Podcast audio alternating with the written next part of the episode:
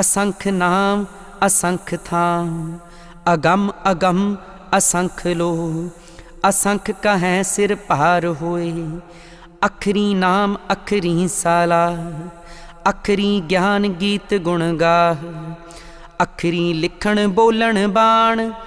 ਅਖਰਾਂ ਸਿਰ ਸੰਜੋਗ ਵਖਾਣ। ਜਿਨ ਇਹ ਲਿਖੇ ਤੇ ਸਿਰ ਨਾਹੀ, ਜਿਵ ਫਰਮਾਏ ਤਿਵ ਤਿਵ ਪਾਏ। ਜੇਤਾ ਕੀਤਾ ਤੇਤਾ ਨਾਉ, ਵਿਣ ਨਾਵੇ ਨਾਹੀ ਕੋ ਥਾਉ। ਕੁਦਰਤ ਕਵਣ ਕਹਾ ਵਿਚਾਰ, ਵਾਰਿਆ ਨ ਜਾਵਾਂ ਏਕ ਵਾਰ।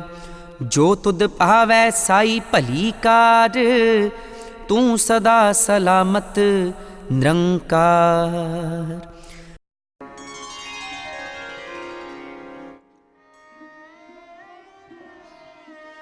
There are countless names of the divine reality.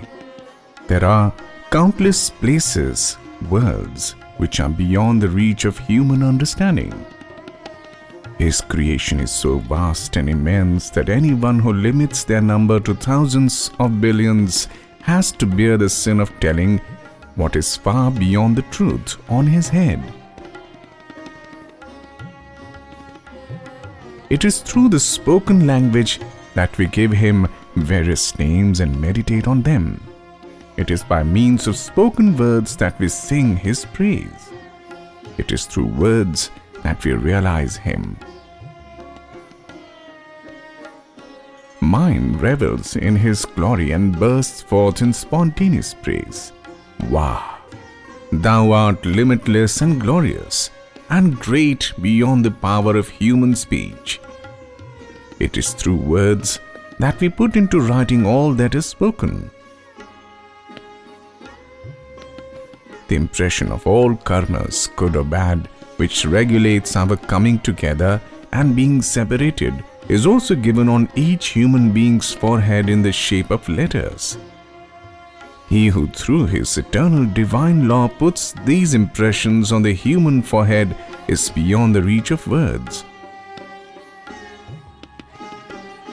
He is self existent and self creative. The whole universe is governed by His immutable law and is the outcome of a spoken word. His name pervades all space in its immensity. His realization is the only place of rest and peace for mankind.